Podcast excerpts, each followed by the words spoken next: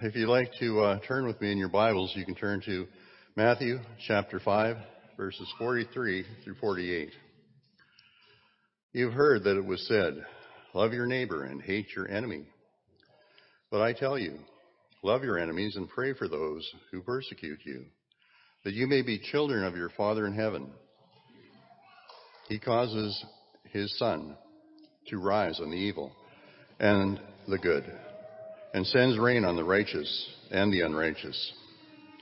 If you love those who love you, what reward will you get? Are not even the tax collectors doing that? And if you greet only your own people, what are you doing more than others? Do not even pagans do that? Be perfect, therefore, as your heavenly Father is perfect. Good morning, church. It's good to see everyone here today. My name is Jay Manimtim, and I'm one of the full-time servants here at the Central Church of Christ. I've been doing this for, I think, almost 5 years now, anniversary in September. So in my experience, Thank you. Didn't expect that. Thank you. In my experience, preaching and teaching the Word of God, the Bible, I found that there are generally two reasons why some Bible passages or Bible doctrines may be difficult to preach and teach about. The first reason that a Bible passage or a Bible doctrine could be difficult to preach and teach about is because, number one, it's hard to understand. Maybe it's confusing. Maybe it's shocking to read about at first. And it leads to people misunderstanding the passage. And the second reason why I find that some Bible passages or teachings are hard to preach and teach about is not that they're hard to understand. Actually, they're straightforward. They're relatively easy to understand. But the difficulty comes in the fact that when you read it, you understand it. It's just really hard to put into practice. You read it and you go, I don't want to do that. This morning, we're going to talk about a topic that's both. It's relatively easy to understand, but it's really hard to put into practice. And I think part of the reason is we get confused. So it's both. So this morning, what I would like to talk to you about is Jesus' command to all of us to love our enemies. And this morning, we are going to focus our attention on Matthew chapter 5, verses 43 to 48. That's our scripture reading that was just read to us this morning.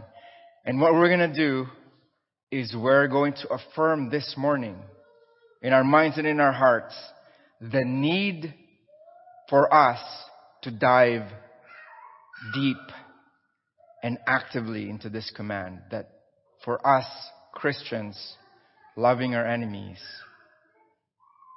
is God's will for us. And this is something that we need to grow into. Okay? In this passage, we're going to look at what Jesus says about loving our enemies. In fact, in that particular passage, he tells us at least four things about loving our enemies. First thing that he tells us is he gives us this natural instinct that the world has in how they want to deal with their enemies. And then he goes on to say, well, we don't want this. This is what I want you to do. He tells us what his standard for us is, to love our enemies. And then the third thing that he tells us to do, he tells us this is the reason why I want you to do this. And then finally, he gives us how we are going to be able to effectively delve headfirst into this in our lives as Christians.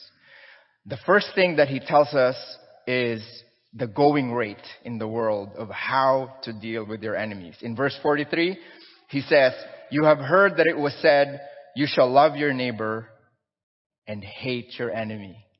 Jesus here was quoting Leviticus chapter 19. The first part there, you shall love your neighbor, that's actually in Scripture. In the Old Testament, the Jewish people were very familiar with that. In Leviticus 19, verse 18, Scripture tells us, do not seek revenge or bear a grudge against anyone among your people, but love your neighbor as yourself. I am the Lord. But what they have done is they added an amendment to this law, right? There's like, I don't know how many amendments, maybe we're going to call it the First Amendment, right? They said, well, love your neighbor. Then this is what they added. But hate your enemy. That is what they've done. And you're thinking right now, well, that makes sense. That's the first instinct that I had. Like, oh, that makes sense. You should love your neighbor, but hate your enemy. Why did they have to add that amendment? Well, because they defined neighbor in such a way that led them to identify people who are not part of their definition of neighbor, and they automatically regarded them as their enemy. It was easy. Love your neighbor and hate your enemy. But the idea is this. Are we supposed to follow that same principle? How about us today? Is that something that we do today? This is what the world does. If we're going to be honest with ourselves, if somebody does you harm, you want nothing to do with them, right? You don't want to be neutral. You want to go further. Okay, you did this against me. I'm going to do this to you as well. And I'm going to hate you. And because of that hate that I have in my heart against you, I'm going to do you wrong as well. That's what happens. But this, in our lesson today, Jesus tells us to rise above that hate. Instead of hate, what's the opposite of hate? Love. Love your neighbors. So, the Jewish leaders of the day did not do that. Okay? Instead of them having an enemy because somebody wants to hurt them, they have an enemy, they have enemies because they also want to do harm against other people. Do you guys see the difference there? Do you guys see the difference? It's not that there's people wanting to do them harm. Not only that, but they also want to do harm against them. That is why they call them enemy. Jesus tells us, though, and he clarifies for us what neighbor actually means. Do you guys remember that in the New Testament, there was this Pharisee, a teacher of the law, a religious leader, went and asked Jesus, what should I do to inherit the kingdom of heaven? What does Jesus say? Well, he answered him by asking him another question. Well, what do you think? You're a teacher of the law. You should know this. And he did. He answered Jesus by reciting to Jesus the Shema. Do you guys remember the Shema? Every child in Israel, even today, would know what the Shema is. Deuteronomy chapter 6. Hear, O Israel, the Lord is one, the Lord is God. And here it is right here. Love the Lord your God with all your heart and with all your soul and with all your strength and with all your mind. He quoted Deuteronomy chapter 6. And then he also quoted, because he's a teacher of the law, Leviticus 19 verse 18. Love your neighbor as yourself. What does Jesus say in verse 28? You have responded correctly. Go and do these things. But the Pharisee was not done yet. Because remember, he had a different understanding of the word neighbor.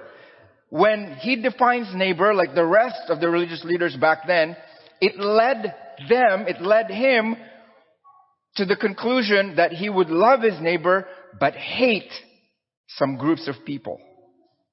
Actively hate some groups of people. Not neutral. Okay, I'm not going to do anything about them. I'm not going to do them harm. I'm not going to do them good either. But I'm going to hate them. That is what his understanding was.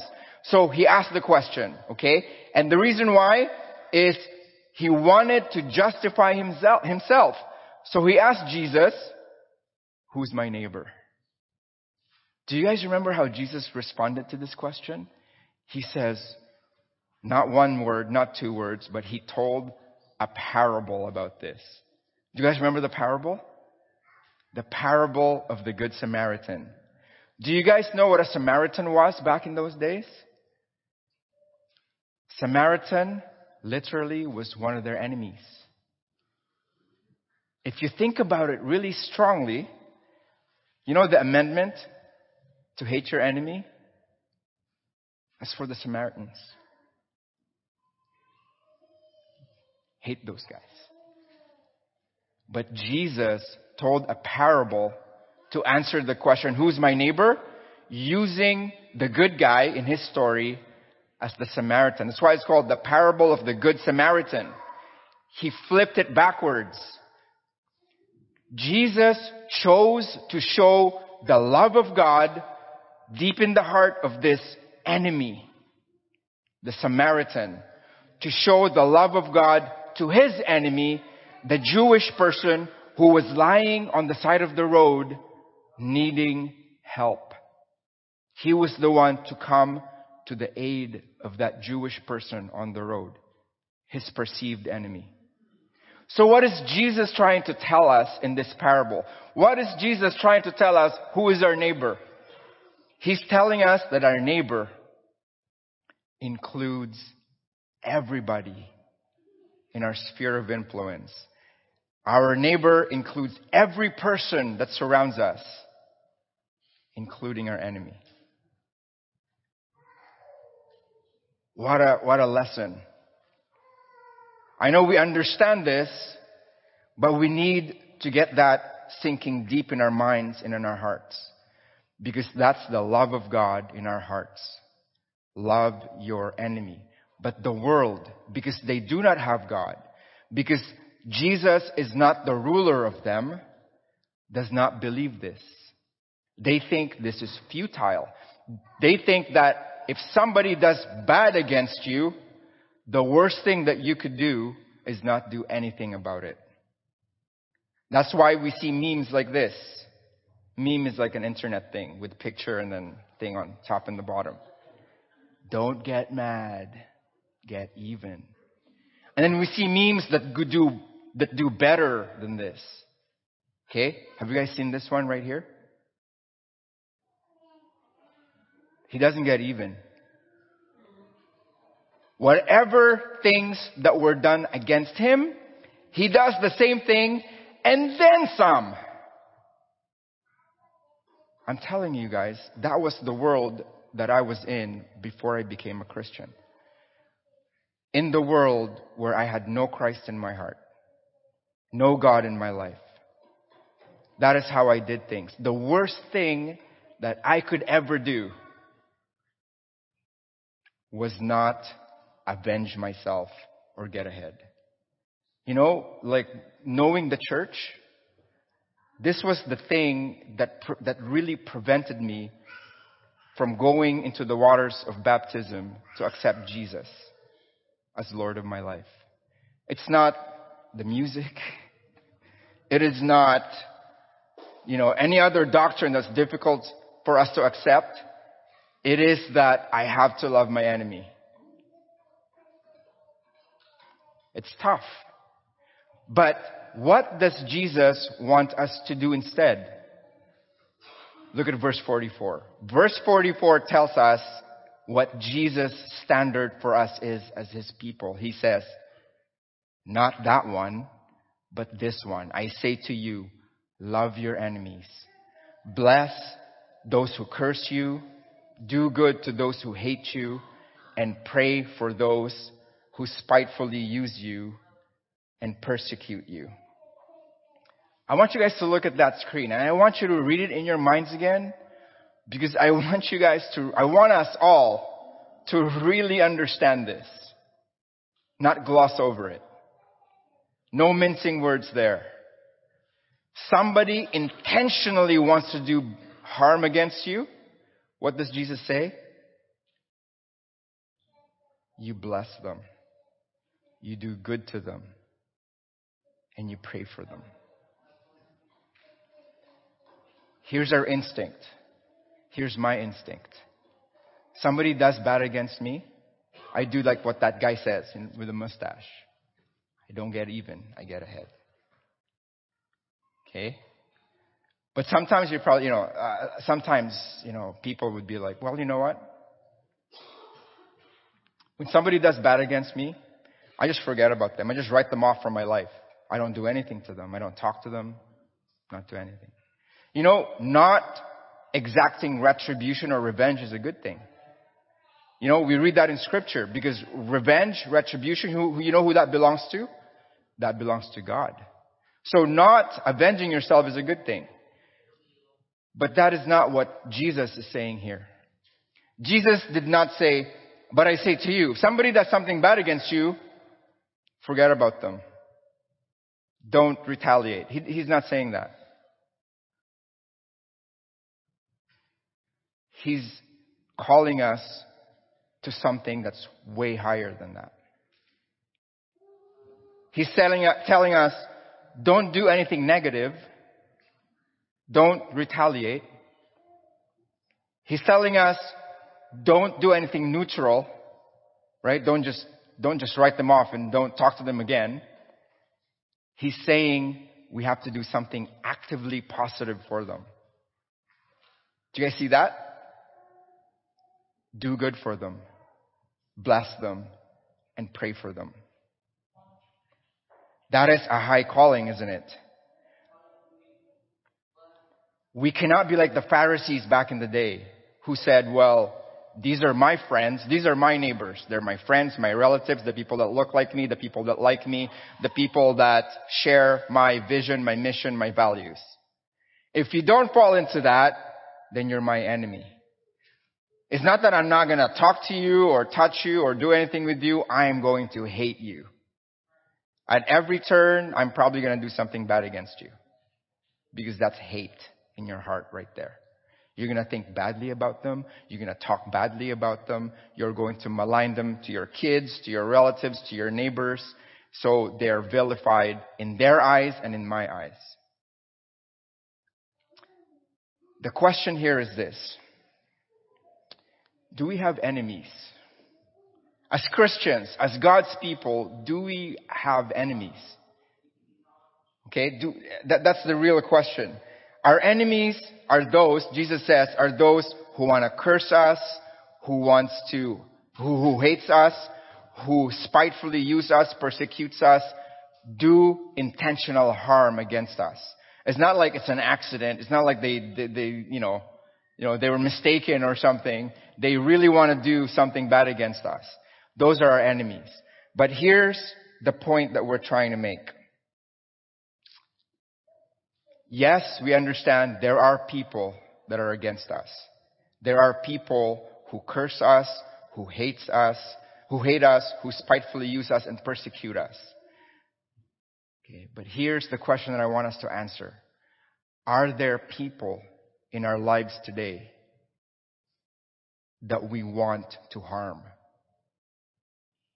Are there people in our lives today that we wish bad, to happen to them? Are there people today that keep us up at night with thinking, oh, how many ways we can do harm against them, or, you know? Are there people in your lives that you think about that right now, like that? That's the difference. If that's the case, we're becoming like the Pharisees who lump neighbor and enemy in different spheres. The child of God, the children of God, the church, we are called to rise above that instinct.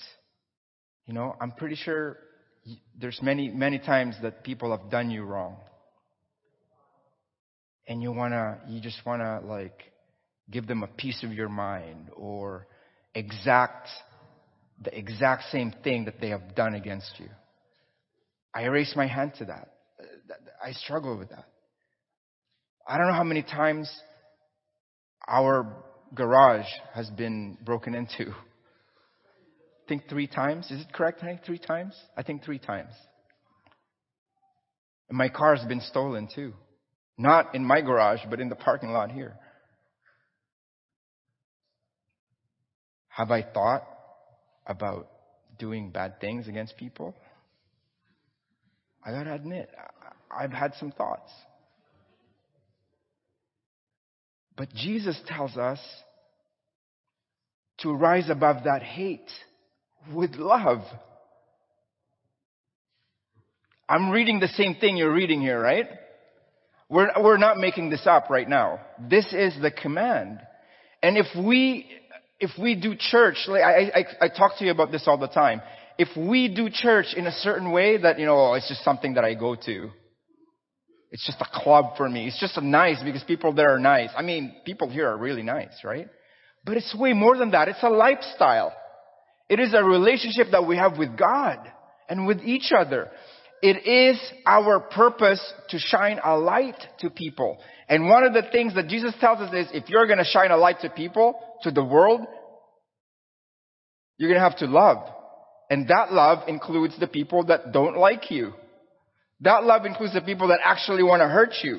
So, in 1 Corinthians 13:4-7, we are told the practical ways of going about to do this, to love everybody in our sphere, including the people that we don't like. Okay? Love is patient. Love is kind. It does not envy. It does not boast. It is not proud. It does not dishonor others. It is not self-seeking. It is not easily angered. It keeps no record of wrongs. Love does not delight in evil, but rejoices with the truth. It always protects, always trusts, always hopes, always perseveres. Love your enemy. What is love? Right there. You will notice that nowhere in there is a word that's a feeling. Do you guys notice that? You will notice that love is never a feeling. You guys notice it? And nowhere in the command that we are talking about in Matthew 5:43-48 does Jesus say, love your enemy. But if you feel like not, don't. Never says that. Love is not a feeling. It is a decision. It is a devotion that you say to yourself, you know what? I'm going to do this, especially when I feel angry, upset, or hurt. When do you need to be kind to others? When do you need to be patient with your kids? When they're all doing well? When they're washing the dishes and, putting away the dishes and cleaning the floors? No. You're going to be patient with them when they're not doing well. The same thing with our enemy, right? Patience, kindness, and everything that goes under the umbrella of love is an action that we decide to do. It's not a feeling. It is a decision. So when the Apostle Paul tells us this in Romans 12:8, if possible, live peaceably with all,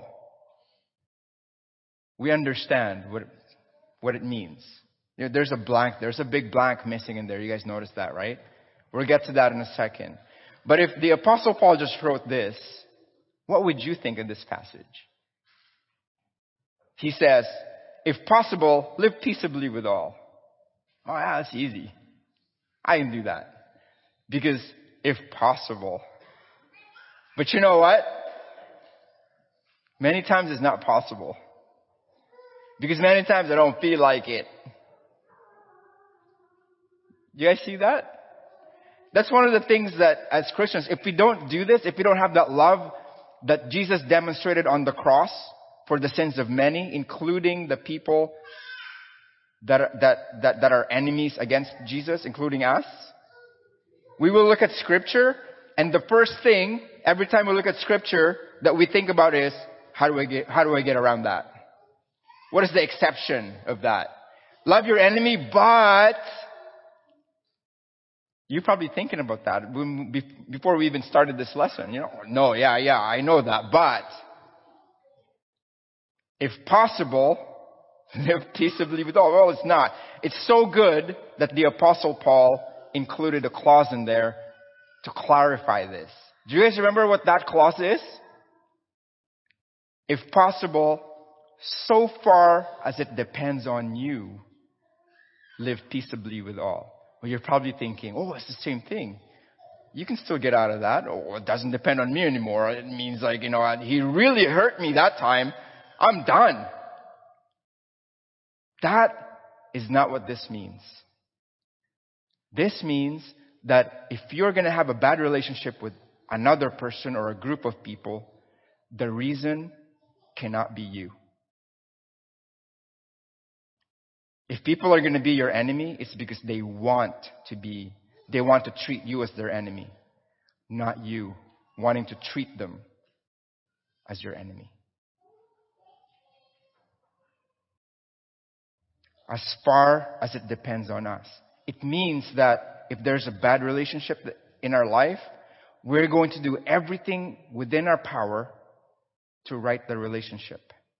Realizing that a relationship is two ways, right? But our part has to be done out of love. It has to be transparent. I'm going to come up to you and own my part in the conflict. I'm going to identify the ways that I've wronged you. I am going to apologize to you and make things right. And I am going to forgive your part in the conflict. I'm going to give you everything that you need to amend or to mend this relationship that we have. That is what that means. And that also rings true for our enemies. Now, this has practical implications. It has practical implications on how we view people. How do you view people? Do we normally view people as untrustworthy? Do we normally view people as incapable of doing good? Remember what love is? Love hopes all things, believes all things. You guys see that? Love is positive, not negative. And it's the same with our view of others. Many times we view people with this lens of distrust. Okay? I'm going to show you an example and you're going to understand what I'm talking about. What do you guys normally think about? Imagine something that you really love, an object, maybe a really nice sunglasses. Okay, you go to your drawer where you normally keep your really nice sunglasses and it's not there. What's the first thing that you think about? Somebody stole it. Somebody stole it. Bad people. It's going to affect your view of others.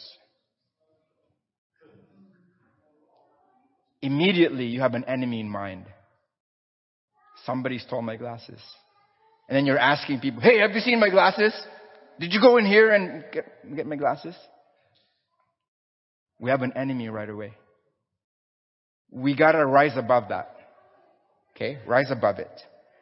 Next, it's going to affect how we resolve our conflicts with people, our misunderstandings with people. We are going to actually listen to them and not give them a piece of our mind. Because usually in a conflict, there's three sides, right? My side, your side, and the correct side. We need to understand what the correct side is. But if I have this victim mentality in my life, if my attitude is, woe is me, something wrong has been done against me, man, we are going to be defensive people. Have you guys ever had to deal with a defensive person? That's not easy. That's not easy. We can't do that. We have to reign in our relationships with love, not hate, not toxicity, not selfishness, love. And finally, it is going to affect how we cooperate with people. When we think of people and we're envious of them, we distrust them, we don't like them, but then we still mingle with them. But at every point, we want to undercut them. We want to throw them under the bus. Have you guys been in a situation like that? Like in a social circle like that? There's no love in there. And we can't have that in our families, in our church family, and in our circles, as much as it depends on us. If that happens, we are going to deal with people in a way that is not shining the light of Jesus. And I'm just going to show you an example here. When you guys go to, I think I've given this example to you guys. In the Philippines, I love going to fish markets because I love fish. That's probably my number one thing that I go to is fish. Okay? Fish. I like going to the fish markets, seeing the fish that are for sale there. Okay? The fish are normally dead, like on the counter there. You just buy it. There's some that are on like in the waters, fresh. But I always like looking at these guys. I like playing with them. Do you guys know what they are? Crabs. Crabs in a bucket. Why are the things, they're alive usually. Why are the fish dead? Some are alive in the containers. Why is there a bucket on the floor? Like, aren't they just going to leave? Aren't they afraid that they're just going to get out and leave? Do you guys know what's going on here? They're just going to crawl out and leave. Like, but they don't. They never do. Do you guys know why? That's the crabs in the bucket syndrome. It's the crab mentality syndrome. Do you guys know what that is? The idea is the crab may think, oh, I can just climb out of here. But you know what the other crabs are going to do? Oh, where are you going, Bob? Come down here.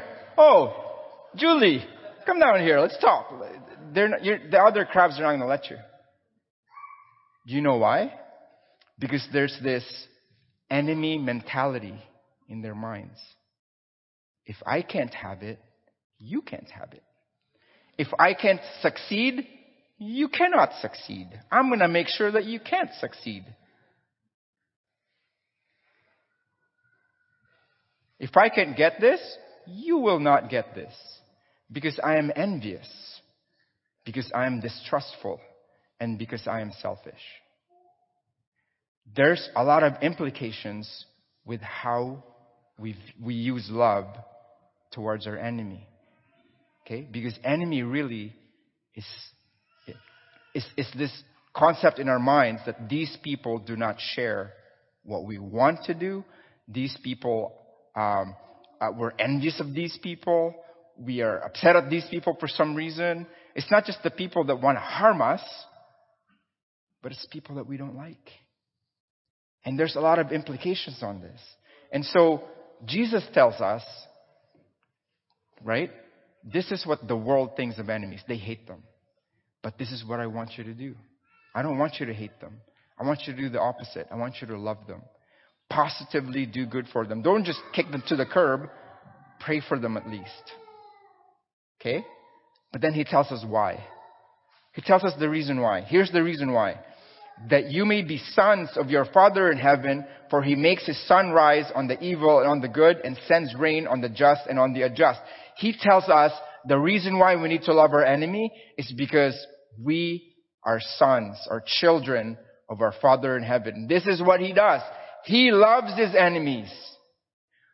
Being children, we also need to do the same. A lot of times people know this. Even people that are not Christians, they know this. They know not to retaliate because they know, they have this understanding from experience perhaps, that retaliation only leads to more stress. But the reason why they don't is because there's this underlying selfish motives of revenge and power. I'll give you an example, okay? I think it's here. It's here. There we go. Meme. Again, I love memes. You guys realize this now. Read that. Happiness is the best revenge because nothing drives your enemies more insane than seeing you smiling and living a good life. At first blush, you're going, oh yeah, that's true, that's good. But if you think about the heart of that, that's toxic. That's Pharisaical. That has an enemy right there. You're doing something good, so the other person feels bad. And people go, well, the Bible talks about heaping burning coals on people's heads. See, another thing, another hard doctrine to teach because people don't understand, right? The context. But if you look at the context of that, it goes all the way back to Egypt, where people didn't have electricity. If you didn't have electricity, you have a hearth or like a furnace. And sometimes during cold evenings, that fire runs out. So what does the father or the mother do? They put on cloth and they put on this container on top. And they go over to their neighbors and they go, can I please have some coal? And what do they do to help them? They heap burning coals on that person's head to help them with their heat. It is not a revenge thing. If you look at the context of heaping burning coals on his head, Jesus is talking about positively loving your enemy, not avenging yourself or making them feel bad about themselves. Why would we interpret that differently? It doesn't make sense, does it? When we have an attitude like this one right here, we want to do something that looks good in front of people, but deep in our minds and in our hearts, we are still bitter. We are still upset. Hate is still percolating in our minds and in our hearts against this person who did us wrong. That is not a good reason to love your enemy. Jesus' reason is tied to our identity. It's because we are children of God. And the children of God, this is what they do. They love. In 1 John 4:7-8, we've seen this before. Beloved, let us love one another. Why? For love is of God, and everyone who loves is a child of God. That's one way of saying born of God. And not only that, if you love, you know who your dad is. You know who your father is. If you don't know how to love, you're not really, you don't have a resemblance to your father. I love it when people come to me and they go, oh, your children look like you, or your children look like Linda. You know what I'm saying? My children resemble me. But Jesus, God, He loves it when His children resemble Him. When people go, oh, you must be a Christian because your love just emanates from you. You are so forgiving. You are so kind. What's that? Love is patient. Love is kind. Keeps no record of wrongs. Does not delight in evil, but rejoices in the truth. Oh, you must be a godly person because your father, I can see your dad in you. That is what we are called to do here. The reason is because of our identity. But Jesus does not stop there. He ties identity to our purpose. Remember the purpose that we have here? One of the things that is easy for me to understand our purpose here is that Jesus put us here, the church, us, to be the salt and the light of the earth. That we should make the difference. We should shine a light to people. So He says in our passage, right, in verse 46, He says, what happens if you love those who love you? What reward do you have? Do not even the tax collectors do the same? And if you greet your brethren only, in some version it says friends only, what do you do more than others? Do not even the tax collectors do that? Well, I know we don't have tax collectors today, the way that they had back then. But we can substitute that with gang members. Gang members also love their own families, right? The reason why God wants us to love our enemies is because it is who we are. And it's our purpose to shine a light to them. But if we are going to do exactly the things that they do in relation to their enemies, how is that How is that fulfilling our purpose? How is that contributing to our identity? It doesn't, because we are going to be like them. We're no different than them. If we're not going to be any different than them, then it doesn't make sense. It doesn't make sense. Now, I think I have a picture here. Okay. I want you guys to think about who this is. You probably know already, some of you.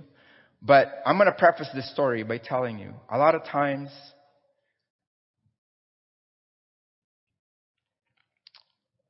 we think about loving our enemy, and there's this thing niggling in the back of our heads. This person did something really bad to me, and the thing that I cannot wrap around my mind is, why would God tell me to love this person when I just want to hurt them in every way possible? When my whole being and the people around me and the world is telling me that, Jay, loving your enemy does not make sense. It's like the stupidest thing in all of the earth. It doesn't make sense, because if you let them do that, they're just going to walk all over you. They're going to do bad. They're just going to ramp up their evil against you. It's not going to stop. You are just going to live a miserable life. Don't do it. And then we see, well, I don't see the point. I don't see the point. This person is Corrie Ten Boom. And this person, her example tells us that the world is wrong and Jesus is right. That we need to love our enemy. Her example tells us that when we follow God's command to love your enemy, everything falls in its proper place. Things make sense. This person's name is Corrie Ten Boom. Corina, I think or Cornelia Ten Boom. She's Dutch. I think she was born in the 1820s, and then she passed away in the 1980s in the States. She lived in the Netherlands during World War II. And when the Nazi army were there that took over the Netherlands, Corrie and her family harbored some Jewish people in their house. Okay, see the book that she has there, The Hiding Place. She wrote about that in her best-selling book, The Hiding Place. Okay, but her father died in prison, and then when Corrie and her sister Betsy, they were sent to a concentration camp, a female concentration camp in Ravensbrück in Germany. But there, it was atrocious. They're all females. The evil that were done to them and against them were just atrocious. But then, for some reason, she was freed. Okay, she was freed. After the war, what she did was she told people her story. She traveled everywhere and told her stories. But one time, in a place where she spoke, there was this person that came towards her, and she recognized this person. Can you guys think about where she would know this person? It's a man. She recognized this person because he was one of the guards at Ravensbrück, where she was detained as a prisoner in a concentration camp.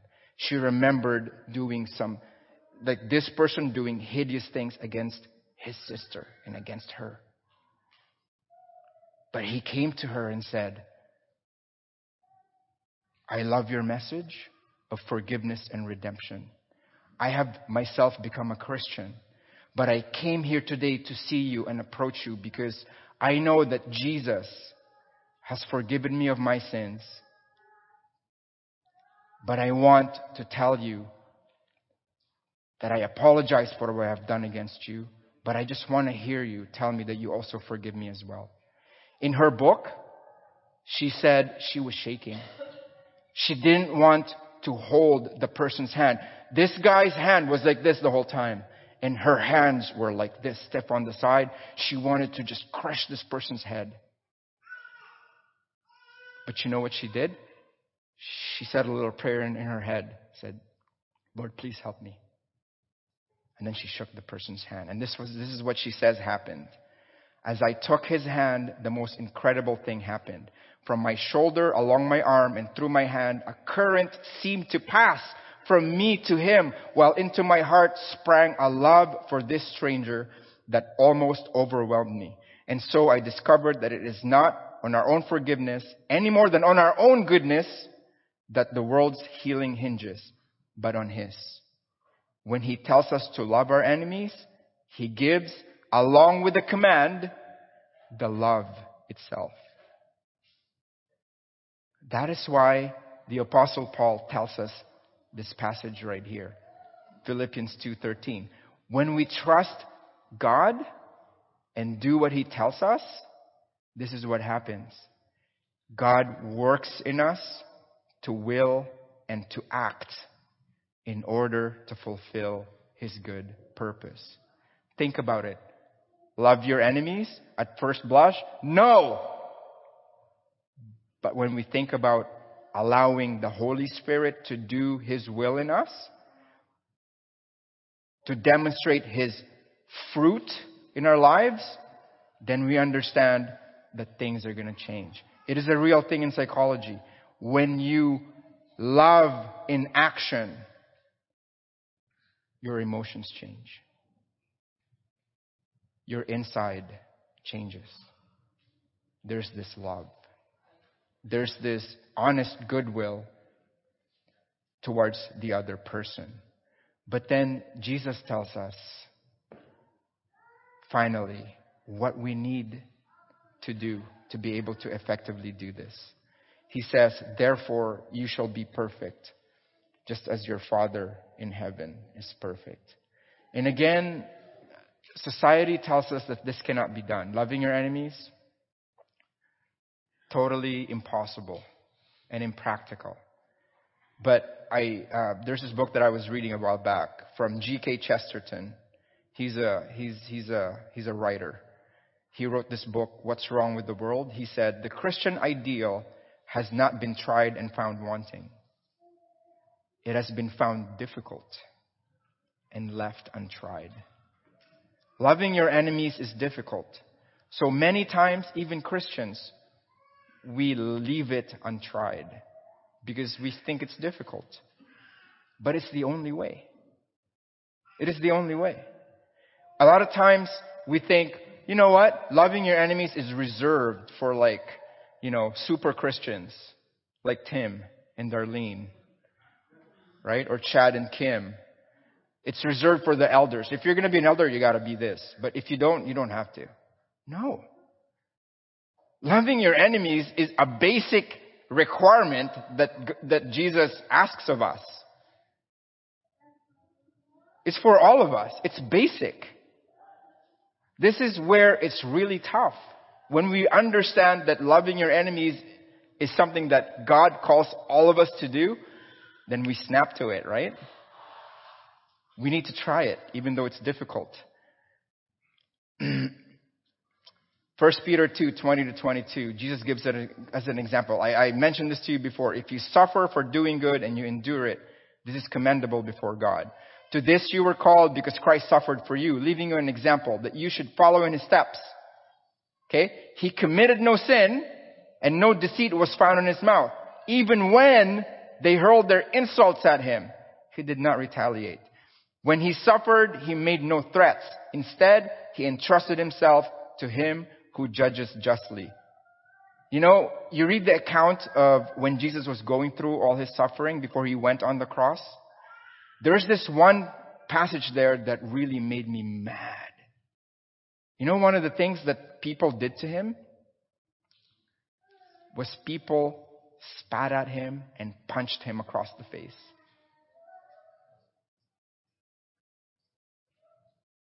I can't imagine that. Jesus could have he didn't even have to flick his fingers. He would have just did this, and that person would have melted in front of him. He didn't do that because he wanted to show us an example. If he can do it, he wants his people to do it as well. There's a lot of things that we think about. What would it take for us to succeed as a Christian? You know, that question has been asked so many times because we want to know how we should grow in a certain way so that we could set ourselves up to succeed. When Jesus says you ought to be perfect like God, he doesn't mean you have to be sinless. The word there, the meaning is you need to be complete, mature. Right? That's the word. Not perfect like no mistakes. You need to be mature and complete in God. Like your identity and your purpose is tied directly to him because he completes you. Not our things, not our car, not our house, not our jobs. He does. When we do that, then we're going to do what he says. Okay? But the world has always thought about how are we going to help people to be successful. You know, many times, a long time ago, people thought, you know what, we should measure people's knowledge because we would understand how they would succeed as you know, in school or at work, right? So there's this thing that they did. They measured this. Do you guys know what that is? IQ, the intelligence quotient, the stuff that you know, and your ability to be able to solve problems using reasoning. But eventually, experts found out this was not enough. This just gets you in the door. This is the book smarts. Book smarts just get you in the door. It doesn't necessarily keep you in there. So they thought of other things. Okay?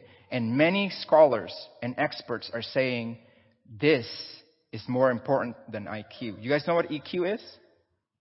Your emotional quotient, your emotional intelligence. There's tests that test that. Essentially, what EQ measures is your social skills, your empathy, your ability to understand and know how you're feeling and how you express it to others, and to understand how people are feeling. They measure that.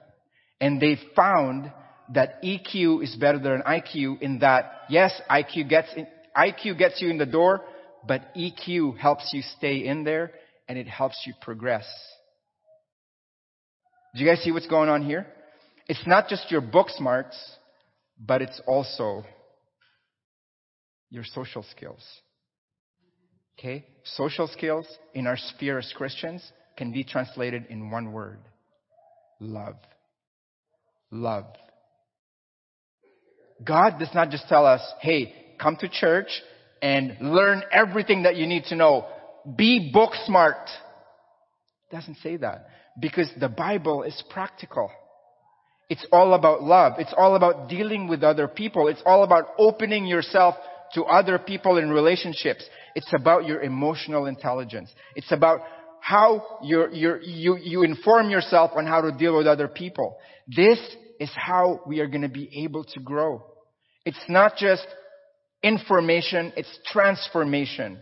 It's not just knowledge, it's love. That's why the Apostle Paul tells us knowledge pops up. If we just fill our minds with knowledge, we are going to be boastful. We are going to say, I know this, you don't, I'm better than you, you're nothing.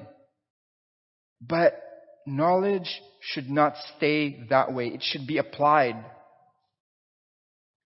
And that application of that knowledge is wisdom, and that's love. And this love builds up. So, brothers and sisters, as we conclude today, I just want to tell you, if we are Christians today, we are people of the Great Commission. We have a mission in this life, and that mission is to help and partner with God so that we can bring His creation restored back to Him. That is the whole purpose why we are salt and light. But here's the deal. The world that God tells us to go out into does not want us to go to them. Jesus has given us His gospel message, the message of reconciliation. But these people, they want nothing to do with that message. And so in that regard, we have enemies. But Jesus tells us, love them, do good for them, bless them, and pray for them. we need to remember that love is the tie that binds everything together, and we need to grow in that. So as we sing our song of encouragement, our song of invitation, I want us to remember love. And the song that we're going to talk about, that we're going to sing about, is the greatest commands. Love, loving God and loving others. And as we do that, let us be encouraged today to love our enemies.